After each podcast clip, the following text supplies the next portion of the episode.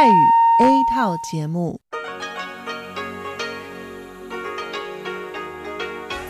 ที่นี่สถานีวิทยุเรดิโอไต้หวันอินเตอร์เนชันแนล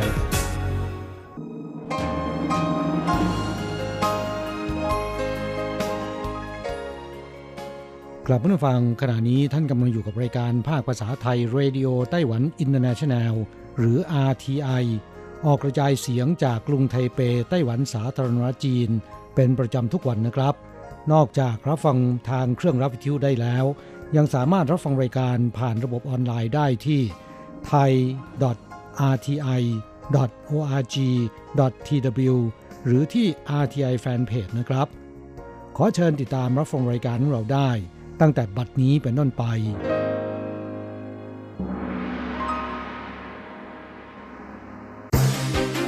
ลำดับแรก ขอเชิญติดตามรับฟัง ข่าวประจำวัน สวัสดีครับ คุณผู้ฟังที่เคารพ ข่าววันศุกร์ที่ 14 มิถุนายน พุทธศักราช 2562 รายงานในผมแสงชัย กิตติภูมิวงศ์หัวข้อข่าวที่สำคัญมีดังนี้ เรือบรรทุกน้ำมันป้อนให้ไชน่าปิโตรเลียมของไต้หวันถูกโจมตี ความเสียหายเบื้องต้น 8 ล้านเหรียญไต้หวัน อาสาสมัครไต้หวันไปช่วยเหลือต่างประเทศ ประธานาธิบดีชี้ว่าช่วยกระชับสัมพันธ์แน่นแฟนมากขึ้น ตึกไทเป 101 เปิดดาดฟ้าชมวิวสูงสุดในเอเชีย จำกัดวันละ 36 คน ต่อไปเป็นรายละเอียดของข่าวครับ บริษัทไชน่าปิโตรเลียมหรือว่า CPC ของไต้หวันจัดซื้อน้ำมันนาฟท่าจากต่างประเทศเป็นประจำ เพื่อผลิตเป็นน้ำมันเบนซิน และผลิตภัณฑ์ปิโตรเลียมกลางน้ำปลายน้ำต่างๆ ในวันที่ 11 ผู้ป้อนน้ำมันให้ CPC เช่าเรือสินค้า Front Altair ของหมู่เกาะมาร์แชลล์บรรทุกน้ำมันที่ CPC จัดซื้อ 75,000 ตัน และในวันที่ 13 ถูกโจมตีในอ่าวเปอร์เซีย ขณะแล่นผ่านทะเลรอบนอกอิหร่าน เรือจมในอ่าวเปอร์เชีย ชิวจาโซรองผู้จัดการใหญ่ไชน่าปิโตรเลียมให้สัมภาษณ์ในวันที่ 14 ว่า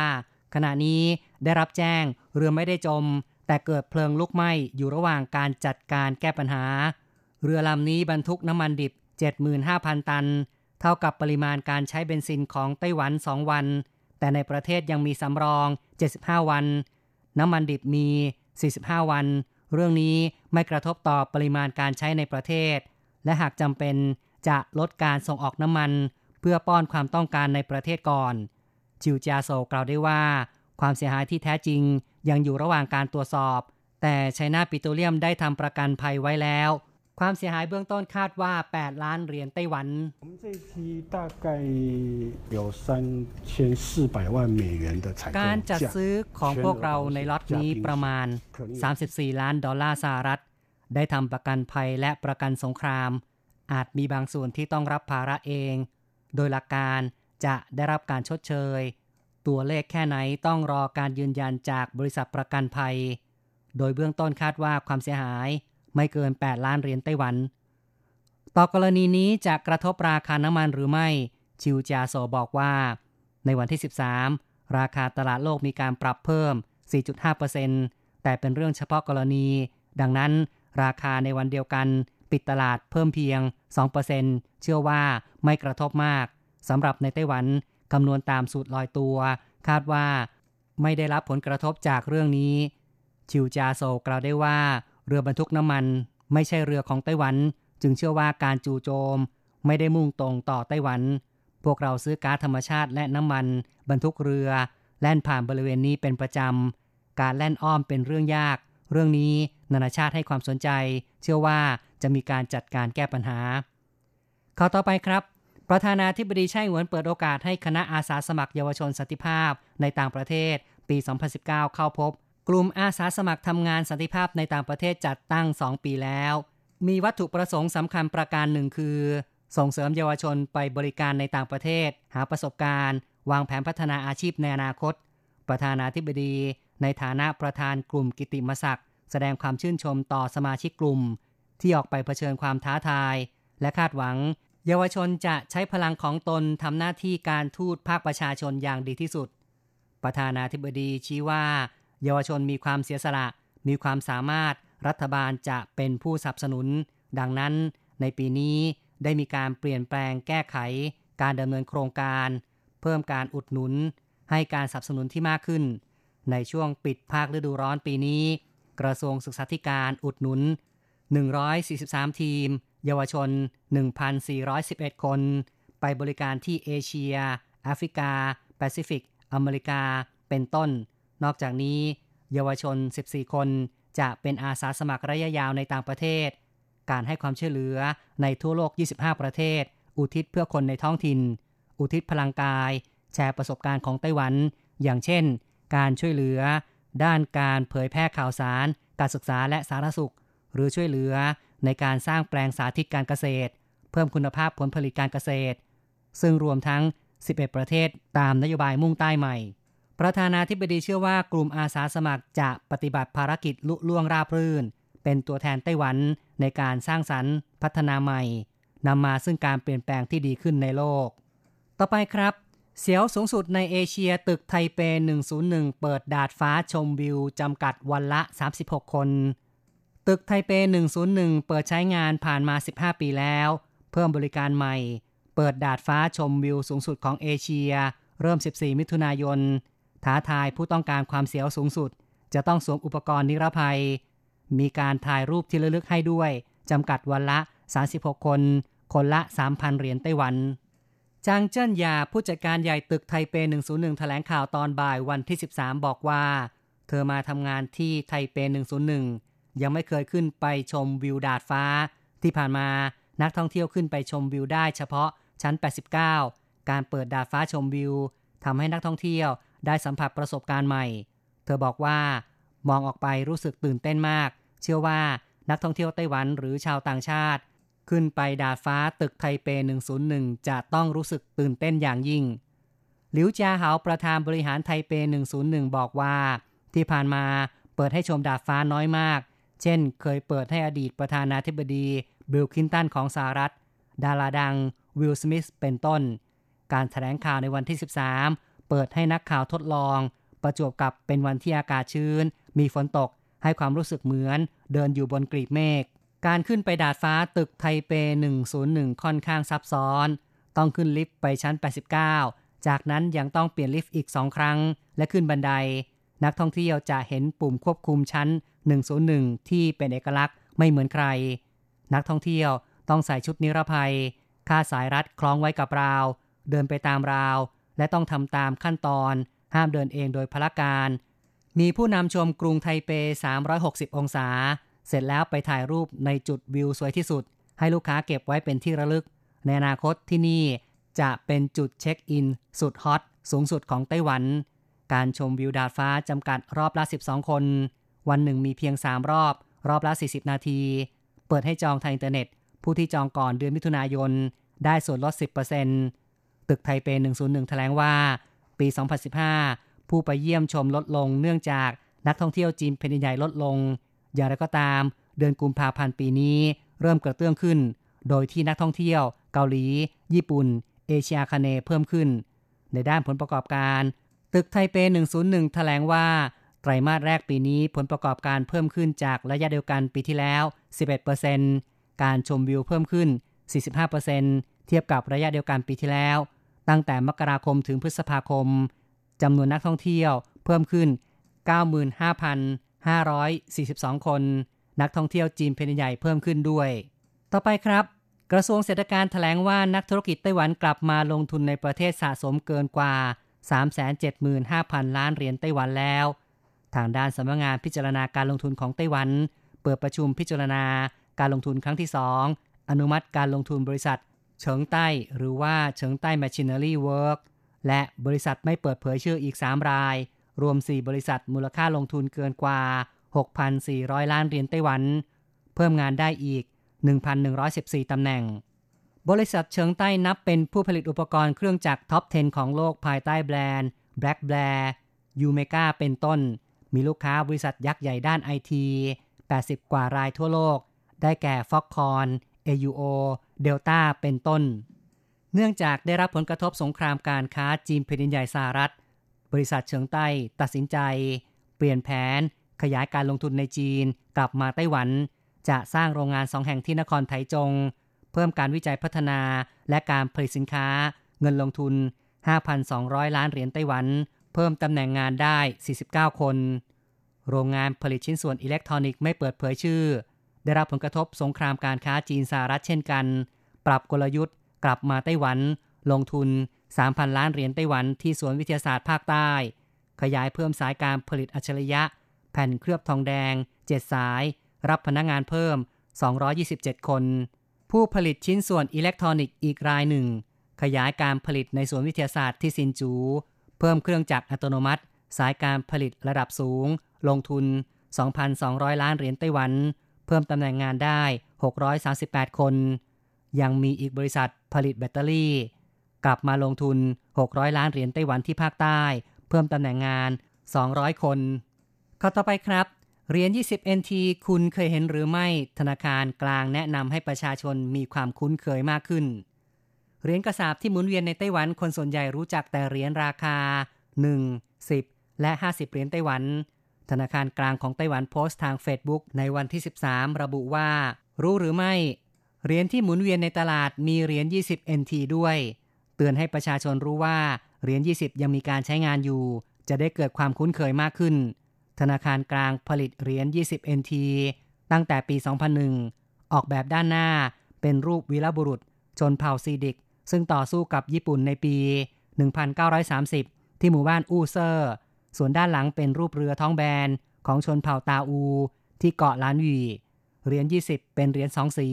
ขอบนอกเป็นแผ่นโลหะสีทอง ประกบแผ่นโลหะสีเงิน ซึ่งอยู่ตรงกลาง เมื่อพลิกเหรียญช้าๆ จะเห็นเลขปีผลิต 2001 อยู่ที่ส่วนล่างด้านหน้าของเหรียญ เป็นเทคนิคป้องกันการปลอมแปลง นอกจากนี้ที่ด้านหลัง มีจุดนูน 2 จุด เพื่อให้ผู้พิการทางตาจำแนกเหรียญ ธนาคารกลางแถลงด้วยว่า หลังจากไต้หวันเปลี่ยนสกุลเงินเหรียญไต้หวันใหม่ เมื่อปี 1949 เศรษฐกิจไต้หวันพัฒนาอย่างรวดเร็ว ธนาคารกลางได้ผลิตธนบัตรและเหรียญกระสาบต่างๆ ในส่วนของธนบัตรมีราคา 100 200 500 1,000 และ 2,000 รวม 5 ชนิด ส่วนของเหรียญกระสาบมีราคา 1 5 10 20 และ 50 รวม 5 ชนิด ในส่วนของเหรียญ 20 นั้น เป็นการเพิ่มความสะดวกให้แก่ประชาชน ซึ่งช่วยลดต้นทุนในการผลิตเหรียญ 10 อันจะเป็นการลดก๊าซคาร์บอนไดออกไซด์ด้วย อีกข่าวหนึ่งนะครับ เป็นการแนะนำจุดถ่ายภาพวิวสวยทางหลวงหมายเลข 197 เมืองไทตงในไต้หวันประติมากรรมกิ่งไม้โค้งงอ แสงอาทิตย์ระยิบระยับ นาข้าวเขียวขจี ทะเลหมอกลอยพลิ้วกลางหุบเขา งามราวกับบทกวี อิสรภาพแห่งความไร้ตัวตนของรพินทรนาถทากูล นักกวีชื่อดังชาวบังคลาเทศ นักท่องเที่ยวบอกว่าจัดทำได้สวยมาก ใช้ไม้จริงทำเป็นประติมากรรม บนถนนริมท้องนา หุ่นชายชุดขาว บนศีรษะมีนกตัวหนึ่ง มือชี้ตรงไปข้างหน้า ใส่แว่นตาดำสมาธิแน่วแน่ เหมือนหยุดเวลานิ่งสงบ ผลงานเหล่านี้เป็นแผนงานของ สำนักอนุรักษ์น้ำ คณะกรรมการการเกษตรสาขาไทยตรง เชิญศิลปินไต้หวัน ฟินแลนด์ ญี่ปุ่น รวม 10 ท่าน สร้างสารรค์ผลงาน ริมทางหลวง 197 เชื่อมโยงบทกวีของรพินทรนาถทากูล ปล้องไม้ไผ่สูงต่ำ ก่อเกิดเสียงดนตรีธรรมชาติ บรรเลงประสานเสียงจากฐานน้ำนักท่องเที่ยวคุณเทียนบอกว่าผู้ที่เดินทางมาจะรู้สึกยอมรับและชอบใจ ผลงานศิลปะท่ามกลางธรรมชาติ 12 ชิ้น จัดแสดงจนถึง 13 ตุลาคม ไปไทยตรงในช่วงนี้ นอกจากได้ชมความงามธรรมชาติ ยังได้ชมผลงานศิลปะที่น่าสนใจด้วย ต่อไปขอเชิญติดตามรับฟังข่าวจากประเทศไทยนะครับข่าวแรกในวันนี้เริ่มต้นกันด้วย สหรัฐกล่าวประนามอิหร่านอยู่เบื้องหลังการโจมตีเรือบรรทุกน้ำมัน กองบัญชาการทหารของสหรัฐ เผยแพร่วิดีโอ อ้างว่าเป็นภาพขณะกองกำลังปฏิวัติอิหร่าน กู้ระเบิดที่ไม่ทำงานออกจากเรือบรรทุกน้ำมัน โคคุกะเคราเจสของญี่ปุ่น ซึ่งเป็นหนึ่งในเรือบรรทุกน้ำมันสองลำที่ถูกโจมตี และเกิดระเบิดหลายครั้ง อีกลำหนึ่งเป็นของนอร์เวย์เหตุดังกล่าวทำให้ลูกเรือต้องอพยพออกจากเรือ จนได้รับความช่วยเหลืออย่างปลอดภัยจากสหรัฐ ทางด้านอิหร่านได้ปฏิเสธข้อกล่าวหาการโจมตีเรือบรรทุกน้ำมันสำหรับเหตุการณ์เรือบรรทุกน้ำมันสองลำถูกโจมตีเกิดขึ้นในตอนเช้าวันที่ 13 มิถุนายน ห่างจากชายฝั่งทางใต้อิหร่าน 40 กิโลเมตร โดยเรือฟอนอัลแต่ของนอร์เวย์ ที่บรรทุกสารเคมีไวไฟจากสหรัฐอาหรับเอมิเรตได้แจ้งขอความช่วยเหลือผ่านทางวิทยุขณะเกิดเพลิงไหม้ หลังจากนั้นไม่นานเรือโคคุกะเคอราเจสของญี่ปุ่น ซึ่งบรรทุกเมทานอลจากซาอุดิอาระเบีย และกาตาขอความช่วยเหลือด้วยเช่นกัน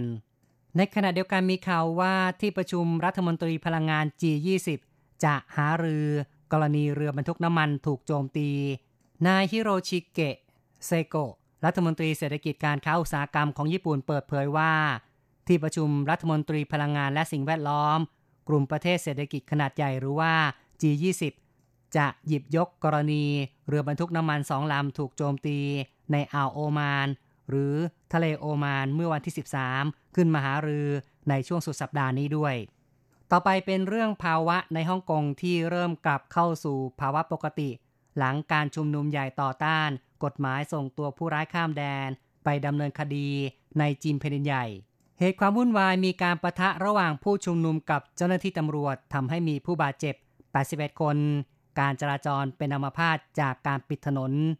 ในวันที่ 14 ธนาคารที่ปิดให้บริการกลับมาเปิดทำการอีกครั้งแล้ว โดยที่ยังมีกลุ่มชุมนุมขนาดเล็กปักหลักอยู่ใกล้กับอาคาร สภานิติบัญญัติ แม้ทางการฮ่องกงเผชิญกับการต่อต้านอย่างรุนแรงจากประชาชน แต่ยังไม่มีทีท่ายกเลิกแผนการออกกฎหมาย ในส่วนของแกนนำผู้ชุมนุมเรียกร้อง ให้ชุมนุมใหญ่อีกครั้งในวันอาทิตย์ที่ 16 มิถุนายน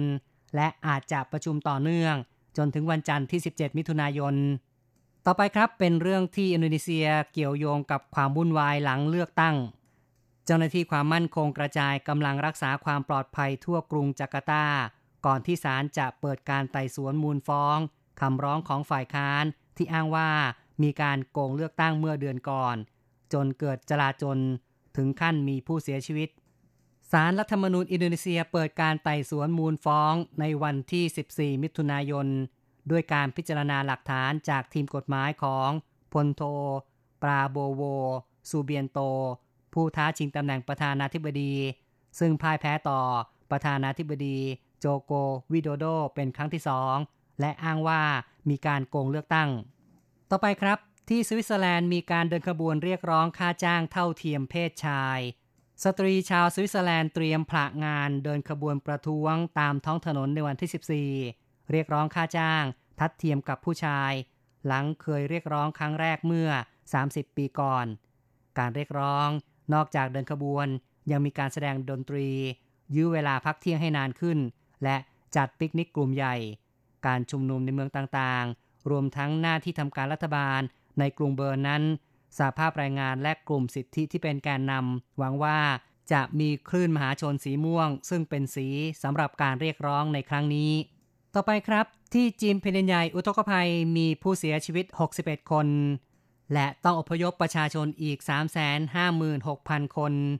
ออกจากบ้านเรือนที่มีฝนตกหนักและน้ำท่วม ในพื้นที่ทางภาคใต้และภาคกลาง ทางการรายงานว่าบ้านเรือนพังทลาย 9,300 หลัง พื้นที่เพาะปลูกเสียหาย 23 ล้านไร่ อุทกภัยยังก่อความเสียหายต่อเศรษฐกิจโดยตรงประมาณ 13,350 ล้านหยวน หรือประมาณ 61,000 ล้านบาท ต่อไปครับเป็นข่าวที่ว่าไทยพร้อมในการเป็นเจ้าภาพจัดประชุมสุดยอดอาเซียน กรมอาเซียนกระทรวงการต่างประเทศของไทยแถลงว่า ประเทศไทยในฐานะประธานอาเซียนมีความพร้อมเป็นเจ้าภาพจัดประชุมสุดยอดอาเซียน หรือว่าอาเซียนซับมิตครั้งที่ 34 ระหว่าง 22 ถึง 23 มิถุนายน ซึ่งการรับตำแหน่งประธานอาเซียนของไทยปีนี้ ได้เสนอแนวความคิด Advancing Partnership for Sustainability เป็นธีมสำคัญของการประชุม ซึ่งผู้นำอาเซียนจะได้โชว์วิสัยทัศน์ว่าด้วยความเป็นหุ้นส่วนเพื่อความยั่งยืน ความร่วมมือระหว่างอาเซียน ในการบรรเทาภัยพิบัติร่วมกัน รวมทั้งการลงปฏิญญา และแผนปฏิบัติการ เพื่อแก้ปัญหาขยะในทะเล รวมทั้งแผนงานสำหรับปีแห่งวัฒนธรรมอาเซียน 2019 และแนวคิดอาเซียนเกี่ยวกับเรื่องอินโดแปซิฟิก ต่อไปเป็นรายงานอัตราแลกเงินนะครับ อ้างอิงตอนบ่ายของวันที่ 14 มิถุนายน โอนเงิน 10,000 บาทใช้ 1310 เหรียญไต้หวัน แลกซื้อเงินสด 10,000 บาทใช้ 1660 เหรียญไต้หวัน และโอนเงิน 1 เหรียญสหรัฐใช้ 31.57 เหรียญไต้หวัน ข่าวจาก RTI จบลงแล้ว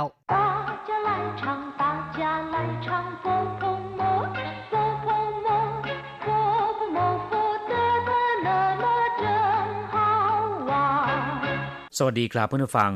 พบกันในวันนี้เราจะมาเรียนวิทยาลัยภาษาจีนทางอากาศภาคเรียนที่สองบทที่ 8 ของแบบเรียนชั้นสูง บทที่8ยิวสิงเออเดินขบวนตอนที่สอง第八课游行二课文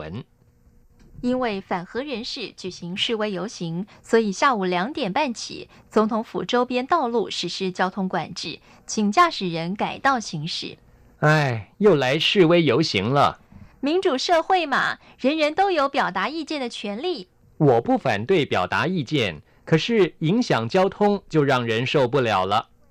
第八课游行二บทที่แปดเดินขบวนตอนที่สองเมื่อครู่นี้เกริ่นไปแล้วว่าคำว่าหยิวสิงมีความหมายว่าเดินพาเรดหรือว่าเดินขบวน ซึ่งมีทั้งเดินพาเรดเพื่อการเฉลิมฉลองพิธีการตามประเพณี หรือว่าเป็นการรำลึกตามโอกาสสำคัญต่างๆ ซึ่งเราเรียนไปแล้วในบทที่ 7 นะครับ ขณะเดียวกันคำว่าหยิวฉิงยังมีความหมายว่า การเดินขบวนเพื่อเรียกร้องสิทธิ์ เพื่อประท้วงหรือว่าต่อต้านนโยบายของรัฐบาลด้วย อย่างคำสนทนาในบทเรียนที่จะอธิบายดังต่อไปนี้ ในบทเรียนนี้นะครับเป็นคำสนทนาระหว่างชายและหญิงสองคน ซึ่งนั่งอยู่ในรถยนต์ ปรากฏว่า การจราจรติดขัดมาก ข่าวในรายการวิทยุดังขึ้นว่า因为反核人士举行示威游行所以下午两点半起总统府周边道路实施交通管制请驾驶人改道行驶เนื่องจากกลุ่มต่อต้านโรงไฟฟ้านิวเคลียร์เดินขบวนสำแดงพลัง เพราะฉะนั้นเริ่มตั้งแต่บ่ายสองครึ่งเป็นต้นไป ถนนสายต่างๆ รอบๆทำเนียบประธานทิบดีจะมีการควบคุมจราจร ขอให้ผู้ขับรถเปลี่ยนเส้นทางเดินรถยิ่งเว่ยฝานเหอเหรินชื่อจุยสิงชื่อเว่ยยิงเนื่องจากกลุ่มต่อต้านโรงไฟฟ้านิวเคลียร์เดินขบวนสำแดงพลัง ยิ่งเว่ยแปลว่าเนื่องจากฝานเหอเหรินชื่อแปลว่ากลุ่มต่อต้านพลังงานนิวเคลียร์ในที่นี้หมายถึงกลุ่มต่อต้านการก่อสร้างโรงไฟฟ้านิวเคลียร์นะครับฝันย่อมาจากฝันตุ้ย แปลว่า คัดค้านต่อต้าน ส่วนคำว่าเขอย่อมาจากเขอจื่อที่แปลว่านิวเคลียร์เหรินชื่อก็คือบุคคล ซึ่งอาจจะมีหลายๆ คนฝ่านเขอเหรินชื่อกลุ่มบุคคลที่ต่อต้านนิวเคลียร์จีสิงแปลว่าดำเนินการหรือว่าจัด อย่างเช่นว่าจีสิงเฉียนจีจัดการเลือกตั้งชื่อเวยแปลว่าสำแดงพลังเหยวสิงก็คือการเดินขบวน 因为反核人士举行示威游行เนื่องจากกลุ่มต่อต้านโรงไฟฟ้านิวเคลียร์เดินขบวนสำแดงพลัง所以下午两点半起ดังนั้น เริ่มตั้งแต่บ่ายสองครึ่งเป็นต้นไป所以แปลว่า ดังนั้น下午แปลว่าบ่าย两点半สองโมงครึ่ง下午两点半ก็คือบ่ายสองโมงครึ่ง起 แปลว่าเริ่มตั้งแต่เริ่มต้น所以下午两点半起ดังนั้นเริ่มตั้งแต่บ่ายสองครึ่งเป็นต้นไป总统府周边道路实施交通管制ถนนสายต่างๆ รอบทำเนียบประธานทิบดี จะมีการควบคุมจราจร总统府แปลว่าทำเนียบประธานทิบดี周边ก็คือรอบๆเต้าลู่ถนนหนทางเรียกว่าเต้าลู่ โจเปียนเต้าลู่ก็คือถนนสายต่างๆ รอบๆ รอบๆ อะไรล่ะ รอบๆทำเนียบประธานทิบดี总统府周边道路实施交通管制实施แปลว่าประกาศหรือว่ามีผลบังคับใช้交通管制ควบคุมจราจรคำว่าเจ้าทงแปลว่าจราจร หรือการคมนาคม ส่วนคำว่ากวนจื้อแปลว่าการควบคุมหรือว่าการจำกัด 交通管制ก็คือการควบคุมจราจร请驾驶人改道行驶ขอให้ผู้ขับขี่รถ เปลี่ยนเส้นทางไปใช้ถนนสายอื่น หรือว่าขอให้ผู้ขับขี่เปลี่ยนเส้นทางเดินรถชิงแปลว่า ขอให้หรือกรุณาจ้าสิ人ก็คือผู้ขับขี่ไก่เต้า行驶เปลี่ยนเส้นทางไปใช้ถนนสายอื่น หรือว่าเปลี่ยนเส้นทางเดินรถ เรียกว่าไก่เต้า行驶เ มื่อได้ยินข่าวบอกว่า มีการเดินขบวนประท้วง ฝ่ายผู้ชายก็พูดขึ้นด้วยความเบื่อหน่ายว่าไอ้又来示威游行了เฮ้ยเดินขบวนประท้วงอีกแล้วคำว่าไอเรียนมาแล้วเป็นคำอุทาน แสดงถึงความเบื่อหน่ายความเหนื่อยหน่ายนะครับทำนองเดียวกับคำว่าเฮ้ยในภาษาไทยนั่นเอง又来示威游行了เดินขบวนประท้วงอีกแล้ว ยู่หลายก็หมายถึงว่าอีกแล้ว ฝ่ายผู้หญิงพูดขึ้นว่า民主社会嘛人人都有表达意见的权利สังคมประชาธิปไตยก็เป็นเช่นนี้แหละ ทุกคนมีสิทธิที่จะแสดงความคิดเห็นของตน民主社会嘛สังคมประชาธิปไตยนี่民主แปลว่าประชาธิปไตยเชื่อคือสังคม ส่วนคำว่ามามีความหมายว่าก็เป็นอย่างนี้แหละ 民主社会嘛สังคมประชาธิปไตยนี่人人都有表达意见的权利ทุกคนมีสิทธิ์ที่จะแสดงความคิดเห็นของตน人人ก็คือทุกคน都有表达意见的权利都有แปลว่าล้วน表达ก็คือแสดง意见คือความคิดเห็น权利หมายถึงสิทธิ人人都有表达意见的权利 ทุกคนมีสิทธิ์ที่จะแสดงความคิดเห็นของตน ฝ่ายผู้ชายตอบว่า我不反对表达意见，可是影响交通就让人受不了了。ผมไม่ได้คัดค้านการแสดงความคิดเห็น แต่ถ้ามีผลต่อการจราจร ก็ทำให้คนอดทนไม่ไหว我不反对表达意见ผมไม่ได้คัดค้านการแสดงความคิดเห็น反对คือคัดค้าน 不反对ก็คือไม่คัดค้าน我不反对表达意见ผมไม่ได้คัดค้านการแสดงความคิดเห็น可是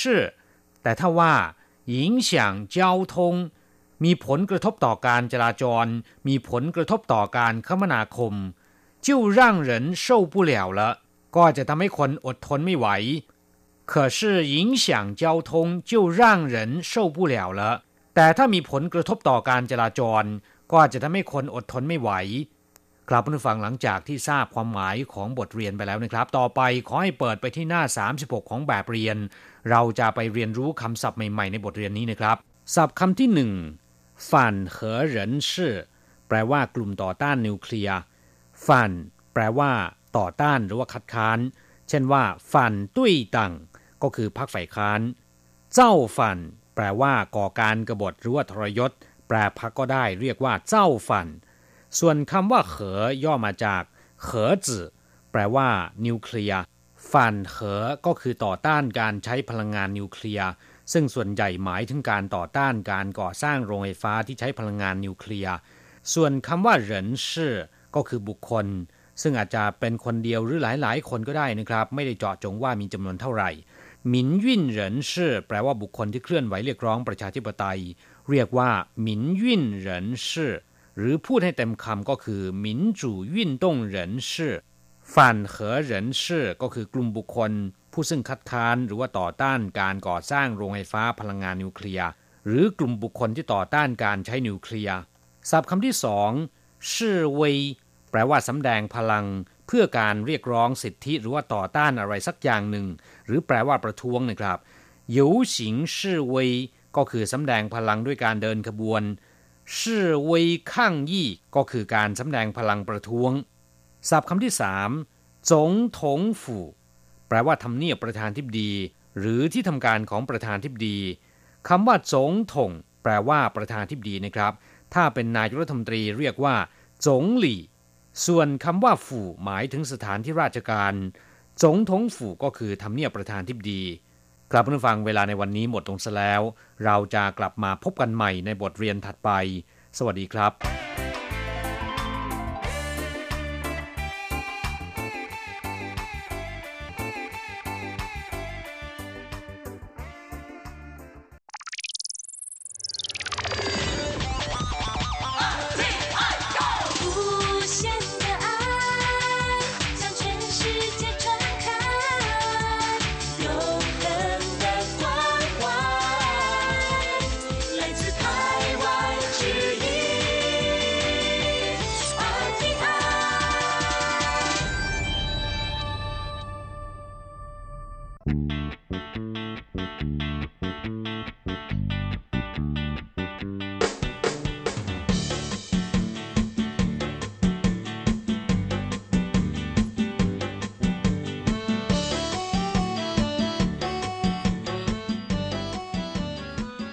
ลับมาฟังขณะนี้ท่านกำลังอยู่กับรายการภาคภาษาไทย RTI เอเชียสัมพันธ์นะครับลำดับต่อไปขอเชิญติดตามรับฟัง ข่าวคราวและความเคลื่อนไหวด้านแรงงานต่างชาติในไต้หวัน ในช่วง ขุนพลแรงงานไทย现在进行台湾地区有关外籍劳工的新闻。主计总处指出， 四月底外籍移工在台人数达七十点六万人，年增百分之三点三，以印尼籍占百分之三十八点四最多。กลับมาฟังช่วงนี้มาฟังข่าวคราวด้านแรงงานต่างชาติในไต้หวันกันนะครับ อันดับแรกมาดูสถิติของแรงงานต่างชาติในไต้หวันซึ่งเพิ่มขึ้นต่อเนื่องนะครับ ในจำนวนนี้อินโดนีเซียมากสุดนะครับ ครองสัดส่วนร่วม 40%แรงงานไทยลดลงเหลือ 8.49%นะครับก ระทรวงแรงงานไต้หวันเปิดเผยสถิติล่าสุดของแรงงานต่างชาติณสิ้นเดือนเมษายนที่ผ่านมานี้ ยอดจำนวนแรงงานต่างชาติที่เดินทางมาทำงานอยู่ในไต้หวัน มี 76,060 คน เพิ่มขึ้นในอัตราส่วน 3.3%ต่อปี โดยในจำนวนนี้นะครับเป็นแรงงานอินโดนีเซียมากที่สุด 278,90คน คิดเป็นอัตราส่วน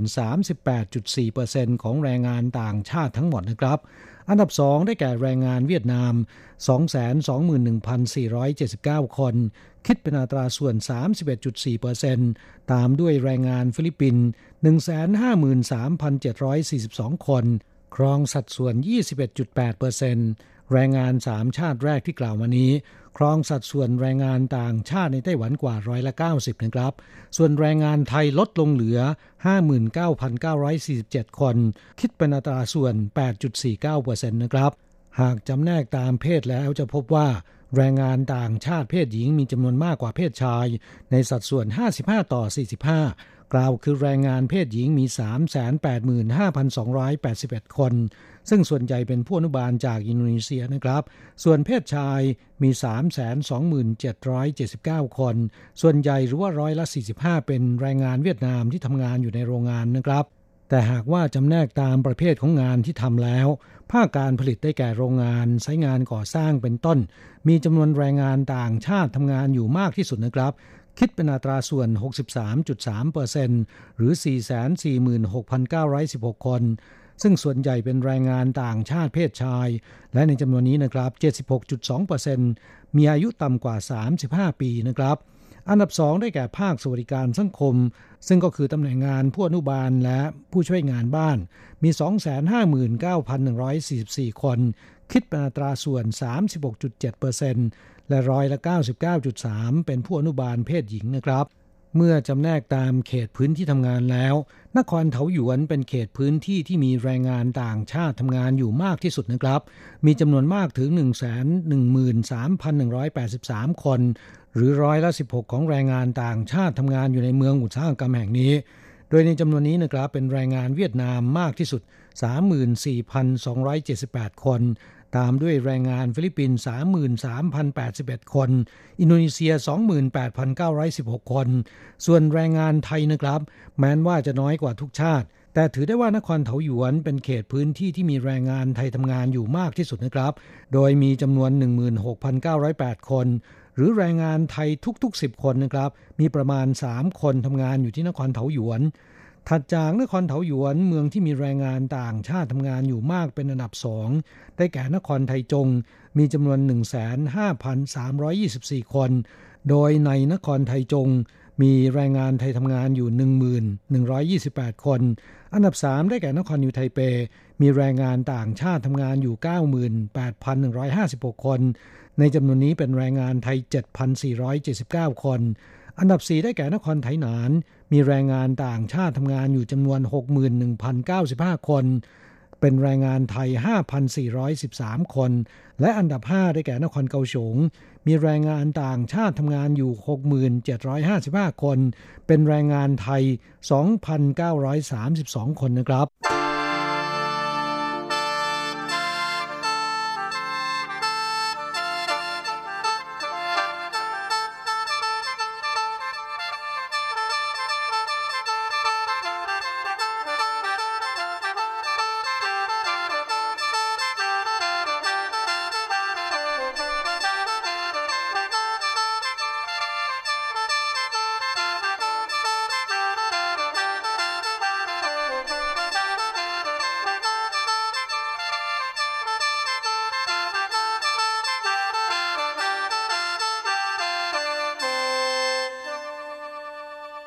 ต่อไปไปดูปฏิบัติการตรวจเข้มผับในศูนย์การค้าอาเซียนสแควร์ ที่นครไทจง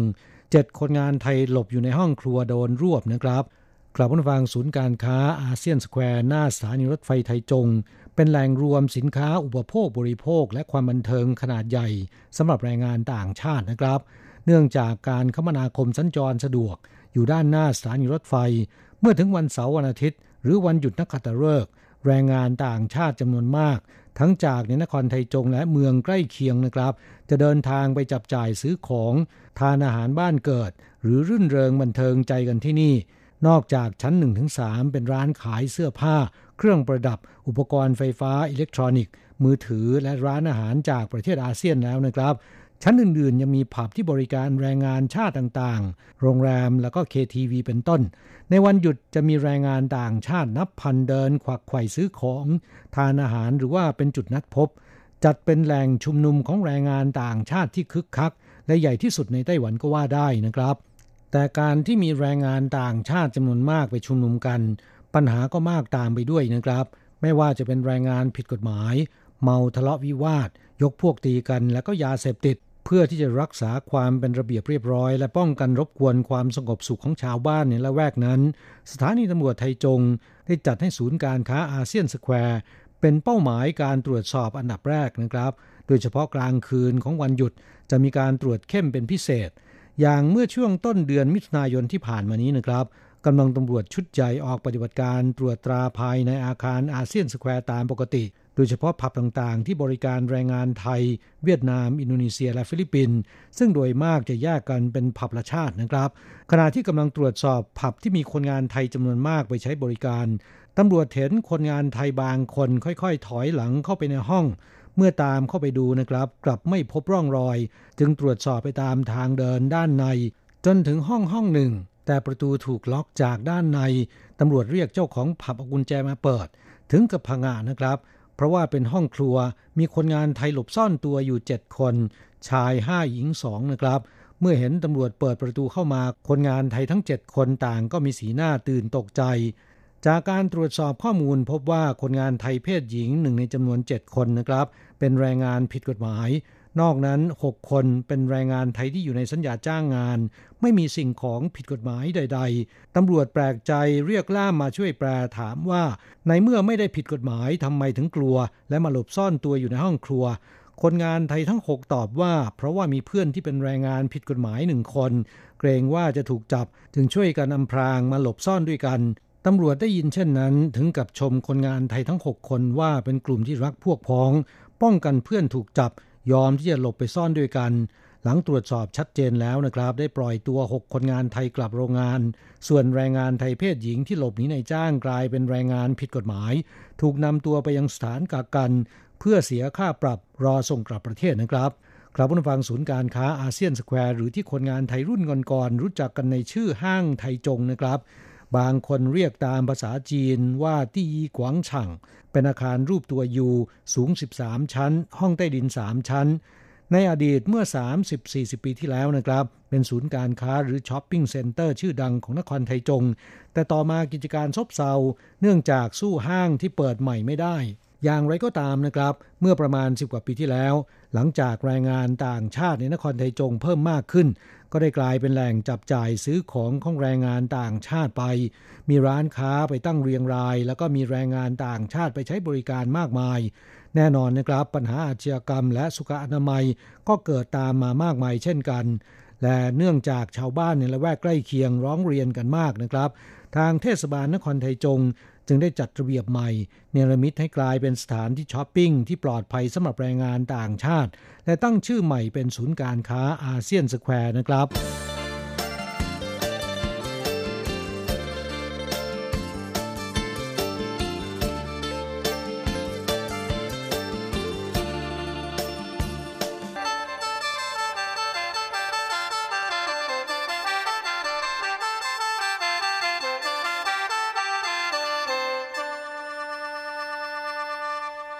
ต่อไปมาฟังข่าวคราวที่แรงงานเวียดนามผิดกฎหมาย บิดมอเตอร์ไซค์ซิ่งหนีตำรวจ เลี้ยวชนราวกั้นถนนเสียชีวิต ตำรวจเปิดคลิปยืนยันเกิดอุบัติเหตุเองนะครับ เมื่อเที่ยงของวันที่ 6 มิถุนายนที่ผ่านมานี้ ตำรวจจากสถานีชิงผู่เขตจงลี่นครเถาหยวน ขณะที่ขับรถตรวจลาดตระเวนไปตามถนนในเขตต้าหยวน พบชายคนหนึ่งขับขี่รถจักรยานยนต์สออาการพิรุษนะครับ จึงส่งสัญญาณให้จอดเพื่อรับการตรวจสอบ แต่ชายคนดังกล่าวเห็นรถตำรวจ ไม่เพียงแต่จะไม่ปฏิบัติตามนะครับ ยังบิดคันเร่งซิ่งหนีตำรวจไล่ตามหลัง ชายคนดังกล่าวเพื่อที่จะหลบการไล่ตาม เมื่อถึงทางแยกได้เลี้ยวซ้ายเข้าไปในซอย แต่เลี้ยวกระทันหันในวงที่แคบเกินไป รถไปชนใส่ราวกั้นถนน ร่างของชายดังกล่าว กระเด็นหัวฟาดพื้นอาการสาหัส หลังตำรวจนำส่งโรงพยาบาลกู้ชีวิตอยู่นานสองชั่วโมงไม่เป็นผล เสียชีวิตที่โรงพยาบาลนะครับ จากการตรวจสอบพบชายดังกล่าวเป็นแรงงานเวียดนามผิดกฎหมาย อายุ 24 ปีนะครับ แพทย์ตรวจเลือดไม่พบมีแอลกอฮอล์แต่อย่างใด สันนิษฐานว่าคงจะผวาถูกตำรวจจับ จึงบิดคันเร่งมอเตอร์ไซค์หนีแต่มาเกิดอุบัติเหตุดังกล่าวก่อนนะครับ ทางสถานีตำรวจจงลี่มีการตรวจสอบการปฏิบัติหน้าที่ของตำรวจว่าทำเกินเหตุหรือไม่ จากการเปิดเผยคลิปที่บันทึกจากรถตำรวจ รถตำรวจวิ่งตามรถมอเตอร์ไซค์ของแรงงานเวียดนาม ในความเร็ว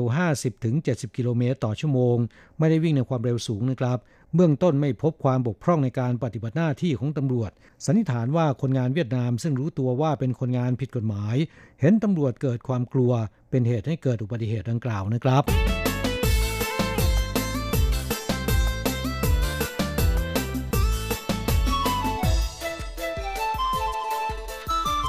ต่อไปไปดูอุบัติเหตุทางด่วนนะครับ รถพ่วงเสียหลักทำรถตู้พุ่งชน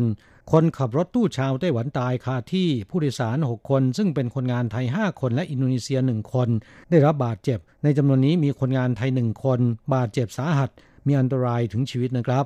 เมื่อรุ่งเช้าเวลา 4 นาฬิกา 16 นาทีของวันที่ 4 มิถุนายนที่ผ่านมานี้ เกิดอุบัติเหตุใหญ่หลวงบนทางด่วนหมายเลขหนึ่ง ช่วงหลักกิโลเมตรที่ 75.6 บริเวณรอยต่อระหว่างซินจูกับหยางเหมย รถพ่วงคันหนึ่งขับไปในทิศทางขึ้นเหนือด้วยความเร็วสูง เสียหลักพุ่งเข้าชนเกาะกลางถนนนะครับทำให้รถเก๋งและรถตู้ที่วิ่งตามมาข้างหลังเบรก แล้วก็หลบไม่ทัน พุ่งเข้าชนอย่างจัง เป็นเหตุให้คนขับรถตู้ชาวไต้หวันตายคาที่ ส่วนผู้โดยสารในรถตู้เป็นแรงงานไทย 5 คนและอินโดนีเซีย1คน ที่เตรียมจะเดินทางไปยังท่าอากาศยานนานาชาติเถาหยวน เพื่อขึ้นเครื่องเดินทางกลับบ้านนะครับ โดยแรงงานไทยที่นั่งหลังคนขับ ถูกเบาะคนขับที่อัดเข้ามากระแทกลำตัวได้รับบาดเจ็บสาหัส มีอันตรายถึงชีวิต ถูกส่งไปรักษาที่โรงพยาบาลฉางเกิงในเขตลินเคิ คนงานไทยอีก 3 คนได้รับบาดเจ็บสาหัสเช่นกัน แต่ว่าไม่มีอันตรายถึงชีวิต คนงานไทยอีกหนึ่งคนที่นั่งด้านหน้าคู่กับคนขับ กลับไม่เป็นไรเจ้าหน้าที่ได้ตรวจวัดแอลกอฮอล์คนขับรถพ่วงไม่พบว่ามีอาการดื่มแล้วขับนะครับ ซึ่งตำรวจได้สอบสวนหาสาเหตุที่แท้จริงต่อไปแล้วนะครับครับผู้ฟังคนงานไทยทั้ง 5 คนทำงานอยู่ในโรงงานเดียวกัน คือบริษัทจิ้นคุย Plastic Industrial ที่เขตอูรื่อนครไทจงทำงานครบสัญญาเดินทางกลับประเทศนะครับ และรถตู้ที่รับส่งเป็นของบริษัทรับส่งแรงงานต่างชาติโดยเฉพาะ ซึ่งปัจจุบันทั้งนายจ้างและบริษัทจ้างงานทางภาคกลาง เมื่อต้องการจะส่งแรงงานต่างชาติไปยังสนามบินเถาหยวน นิยมเรียกใช้บริการบริษัทรับส่งเหล่านี้นะครับ เนื่องจากราคาถูกกว่า คิดเฉลี่ยประมาณ 500ถึง600เหรียญต่อคนนะครับ แม้นอุบัติเหตุครั้งนี้ตำรวจยังไม่ได้ชี้ชัดว่าเกิดจากอะไร แต่ดูจากคลิปที่บันทึกของรถคันอื่นในที่เกิดเหตุแล้วนะครับ รถพ่วงคือต้นเหตุ แต่เจ้าของรถตู้ที่บริการรับส่งแรงงานต่างชาติรับว่า จะรับผิดชอบต่อความเสียหายที่เกิดขึ้นทั้งหมด ขณะที่บริษัทจ้างงานในนายจ้างก็กล่าวว่า จะช่วยแรงงานไทยเรียกร้องค่าชดใช้จากบริษัทรถพ่วงอย่างเต็มที่นะครับ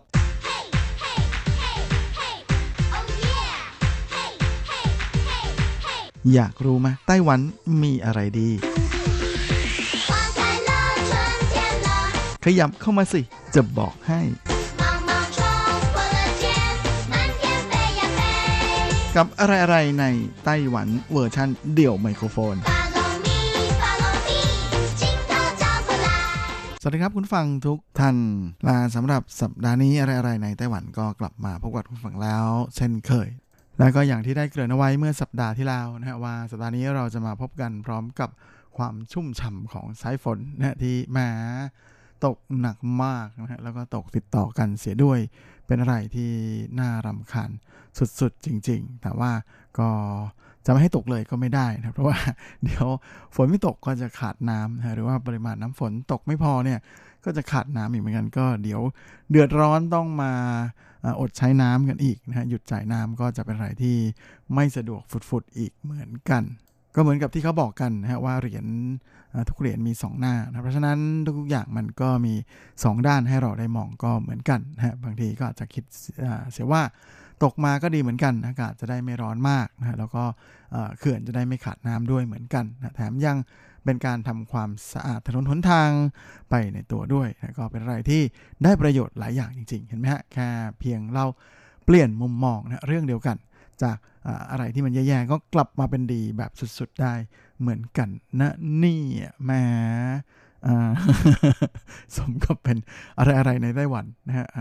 รุ่นใหม่ที่เปลี่ยนไปด้วยสาระและ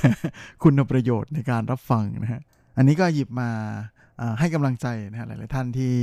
กำลังเจอกับปัญหาที่ไม่อยากเจอนะฮะแล้วก็เจอแต่เรื่องไม่ดีไม่งาม เรื่องร้ายๆที่ ถ่าโถมเงินเข้ามานะเราลองเปลี่ยนมุมมองกลับมาดูอีกครั้งหนึ่งนะบางทีสิ่งต่างที่เกิดขึ้นเหล่านี้ มันก็เป็นอะไรที่เป็นผลดีกับชีวิตของเรา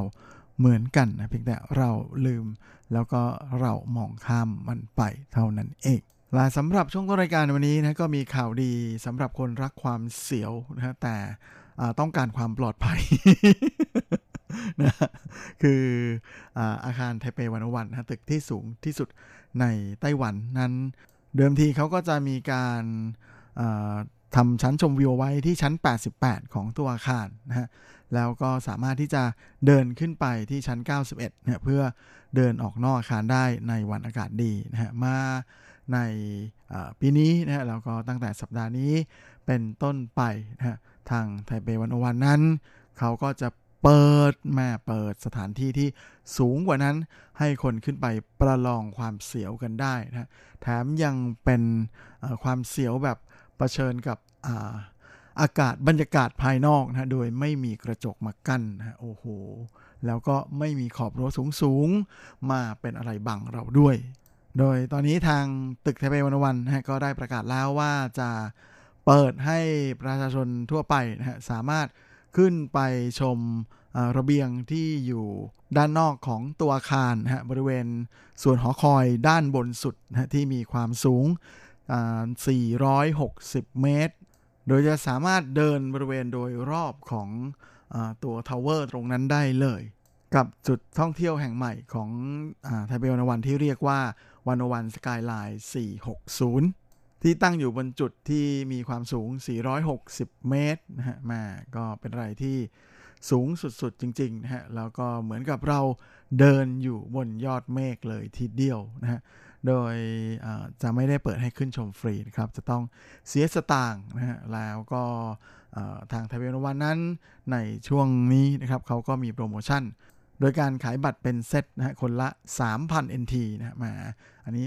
เป็นอะไรที่ออกมาเพื่อเจาะตลาดพรีเมียมโดยเฉพาะเลย โดยบัตรชุดนี้นะฮะก็จะได้สิทธิ์ในการลัดคิวนะฮะไม่ต้องรอเข้าแถวขึ้นลิฟต์แล้วก็จะได้ภาพถ่ายที่ระลึกนะฮะรวมไปถึงกาแฟที่มาเหมือนกับกาแฟบนยอดเมฆกาแฟหนึ่งแก้ว และ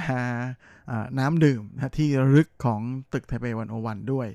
โดยที่ผ่านมาตรงจุดนี้นะฮะทางตึกไทเปวันโอวันนั้น เขาจะเปิดให้เฉพาะแขก VIP นะฮะ ที่เป็นระดับ VVIP นะฮะคือ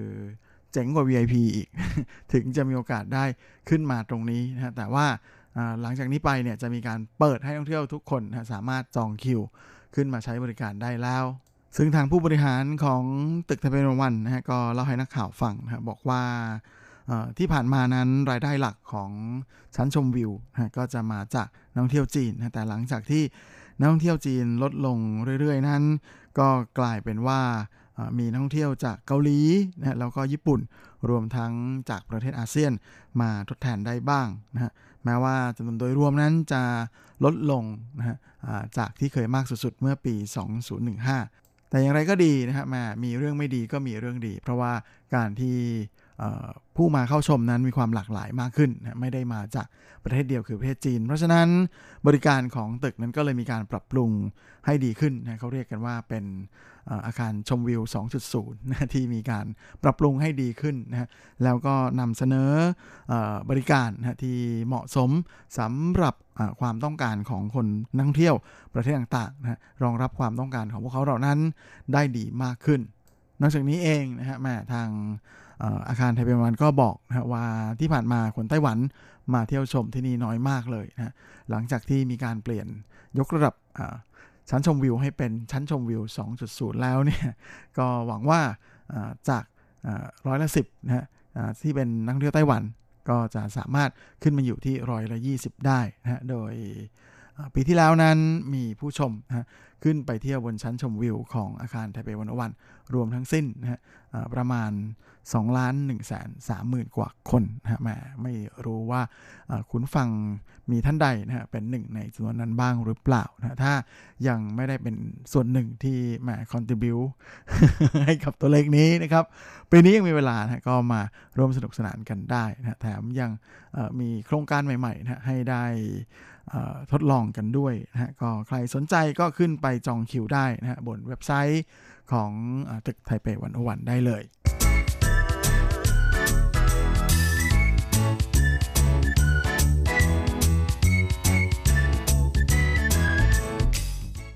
และสำหรับช่วงของทิระพาไปเที่ยวสัปดาห์นี้นะฮะแหม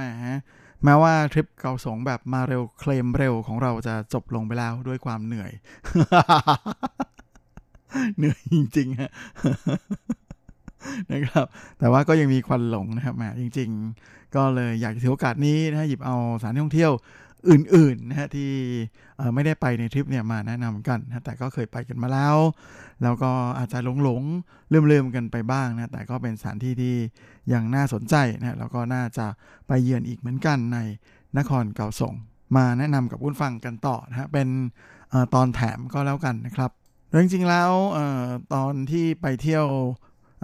ในทริปของเรานะฮะมาเร็วเคลมเร็วนั้นจะเน้นการไปเที่ยวแถวๆสถานีรถไฟฟ้าซีจิวันเป็นหลักนะฮะแต่ว่าก็ไม่ได้เข้าไปตรงอ่าวซีจิวันอันสุดแสนจะโรแมนติกนะที่ถูกนำมาตั้งเป็นชื่อสถานีเลยนะก็เลยอยากจะขอพูดถึงนิดหนึ่งก็แล้วกันนะเพราะว่าที่นี่ก็เป็นหนึ่งในแหล่งท่องเที่ยวที่มีชื่อเสียง แล้วก็คนนิยมไปกันเยอะ โดยแถบซีจิวันนั้นจะอยู่ทางทิศตะวันตกเฉียงใต้นะของนครเกาสงนะฮะในช่วงต้นราชวงศ์ชิง พื้นที่แถวนี้นั้นก็ถูกเรียกในหลายชื่อนะทั้งหยางลู่วันนะหรือว่าหยางจือวัน โดยแถบซีจือวันนั้นทางด้านทิศเหนือนะจะเป็นภูเขาโซซานนะซึ่งที่ภูเขาโซซานนั้นก็จะมีต้งอูเหวียนนะก็คือสวนสัตว์ของนครเกาสงตั้งอยู่นะแล้วก็ที่ บนยอดเขาโซซานนั้น ก็จะเป็นที่ตั้งของจงเลี่ยฉือหรือวิหารวิรชนของนครเกาสง จากด้านบนนะฮะที่ทรงเลียชือนั้นอมองลงมาก็จะเห็นวิวของเกาสงนะฮะแบบมาเต็มๆสวยๆเลยทีเดียว โดยที่นี่เดิมทีก็มีชื่อเสียงในด้านการเป็นหาดสำหรับเล่นน้ำทะเลนะฮะแล้วก็มีหินปะการังนะฮะอยู่ค่อนข้างจะเยอะมากๆ โดยจากทางชายหาดซีจิวันนะฮะ เดินขึ้นไปตามถนนเรื่อยๆเนี่ยก็จะเข้าสู่เขตของมหาวิทยาลัยจงสานต้าเฉยนะฮะซึ่งที่ตรงนั้นเนี่ยด้านในนะก็จะมีที่พักนะฮะที่เป็นอดีตทำเนียบอดีตบ้านเก่านะของท่านประธานาธิบดีเจียงไคเชกอยู่ด้วยนะก็เชื่อได้เลยว่าวิวสวย เป็นอะไรที่รับประกันไว้ในตัวนะที่ไหนมีบ้านพักตากอากาศของท่านเจียงในที่นั่นวิวจะต้องสวยแน่ๆ โดยจงซานต้าเฉยนะฮะ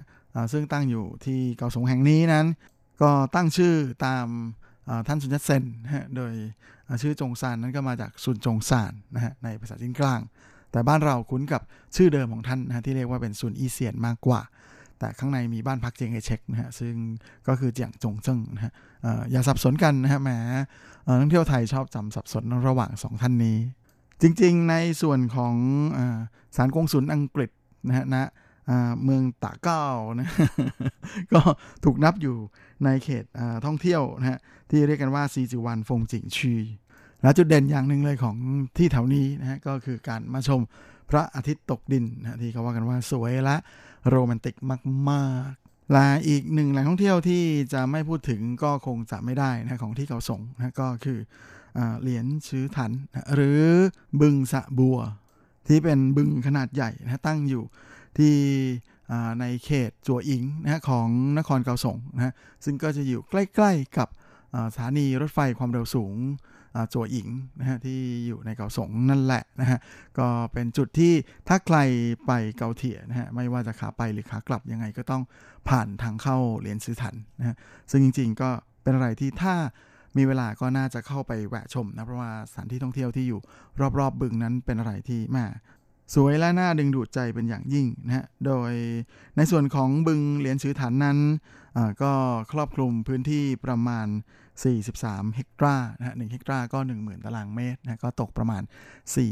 430,000 ตารางเมตร โดยสาเหตุที่เรียกชื่อว่าเป็นบึงสะบัวนั้นก็เป็นเพราะว่าที่นี่มีการปลูกบัวเยอะนะฮะตั้งแต่ตอนแรก ๆ เลยที่มีการปรับปรุงพัฒนาสถานที่ให้มา เป็นดังในปัจจุบันนะโดยช่วงแรกนั้น ก็เริ่มตั้งแต่ตอนปีคริสต์ศักราช1684นะโอ้ก็นานมากเลย ตอนนั้นเนี่ยก็เป็นการสร้างสารคงจื้อขึ้นที่นี่นะฮะเราก็ตั้งอยู่จนถึงปัจจุบันนี้นะครับโดยหลังจากที่สร้างสารคงจื้อขึ้นแล้วเนี่ยก็มีการปลูกบัวนะฮะขึ้นบนบึงนะฮะที่อยู่ใกล้ๆกัน ตอนนั้นเนี่ยก็ยังไม่ใหญ่มากนะฮะ แต่ก็ด้วยความที่มีบัวอยู่เยอะนะฮะก็เลยได้ชื่อว่าเป็นบึงสะบัวไปในตัวนะก่อนที่ต่อมาในภายหลังปี 1842นะฮะช่วงนั้นไต้หวันอยู่ในการปกครองของราชวงศ์ชิงแล้ว ก็ได้มีการพัฒนาพื้นที่แถบนี้นะฮะโดยการทำให้บึงนั้นมีขนาดขยายแล้วก็กว้างใหญ่ขึ้นนะฮะโดยการชักน้ำเข้ามานะฮะจนท่วมที่บริเวณที่อยู่รอบๆ โดยรอบนะฮะจนกลายเป็นมีขนาดใหญ่เหมือนในปัจจุบัน นะฮะและสถานที่ท่องเที่ยวที่อยู่บริเวณโดยรอบของเหรียญสือฐานนั้น ก็จะมีอที่ดังสุดๆ ก็คือหลงหูถ่านะครับ เจดีเสือมังกรนะที่เป็นเจดีคู่ตั้งอยู่นะก็ใครไปใครมาก็ต้องแวะเข้าไปเดินนะฮะก็มีข้อห้ามในการเดินอยู่นะก็คือขอให้เดินเข้าปากมังกรนะแล้วก็เดินออกจากปากเสือนะครับมาเพื่อความ เป็นสิริมงคลของตัวเองนะ เพราะว่าเราสามารถเดินออกจากปากเสือได้ก็แสดงว่าแคล้วคลาดจากพยันตรายทั้งปวงนะแล้วนอกจากนี้ก็ยังมีสารชุนชิวเก๋อนะซึ่งตั้งอยู่ไม่ไกลจากหลวงหูถานะสักเท่าไหร่นะตรงนี้เนี่ยก็สร้างขึ้นเพื่อที่จะรำลึกถึงเทพเจ้ากวนอูนะฮะแล้วก็ถัดจากนั้นไปนั้นก็เป็นขงเมี่ยวนะหรือสารขงจื้อนะฮะ ที่ถือเป็นสารขงจื้อที่มีพื้นที่ใหญ่ที่สุดของไต้หวันนะฮะในปัจจุบันนี้ โดยจริงๆสารขงจื้อที่ตั้งอยู่ที่นี่เป็นสารขงจื้อที่สร้างขึ้นใหม่ ตัวสารสารเดิมนั้นที่ผมบอกว่าเพิ่งสร้างมาเมื่อปี 1684 นั้นอยู่ปัจจุบันนะตั้งเป็นสารเล็กๆนะตั้งอยู่ภายในเขตของโรงเรียนที่อยู่ตรงนั้นนะก็อยู่ห่างออกไปไม่ไกลเท่าไหร่ และนอกจากนี้นะฮะก็ มีอีกจุดหนึ่งก็คือที่บริเวณเสวียนเทียนซั่งตี้นะฮะที่เป็นเทวรูปของเสวียนเทียนซั่งตี้นะฮะซึ่งเป็นเทพเจ้าที่หลายคนเข้าใจผิดนะฮะนึกว่าเป็นเทพเจ้ากวนอูกันแต่ไม่ใช่นะครับอองค์ใหญ่ๆที่เห็นกันอยู่ริมสะเหรียญชื่อทันนั้นไม่ใช่เหรียนบึงเหรียญชื่อทันนั้นท่านก็คือเสวียนเทียนซั่งตี้นะเป็นเจ้าในระดับมหาเทพนะของลัทธิเต๋า ขอให้เข้าใจตรงกันไม่ใช่กวนโอนะครับ ไม่ใช่กวนโอ เพราะฉะนั้นจะได้ไม่ไหว้ผิดองค์เวลาไหว้ ไหว้ขอ เอ๊ะทำไมเจ้าไม่ตอบรับเลยนะฮะที่แท้ไหว้ผิดองค์ ครับแล้วเวลาของรายการสัปดาห์นี้ก็หมดลงซะแล้วนะฮะเอาไว้เราค่อยกลับมาพบกันอีกครั้ง อาทิตย์หน้าเช่นเคยในวันและเวลากันนี้ ซึ่งก็หวังว่าจะเป็นอาทิตย์ที่อากาศดีๆนะครับ ส่วนสำหรับวันนี้ก็ขอให้ทุกท่านโชคดีมีความสุขสุขภาพแข็งแรงกัน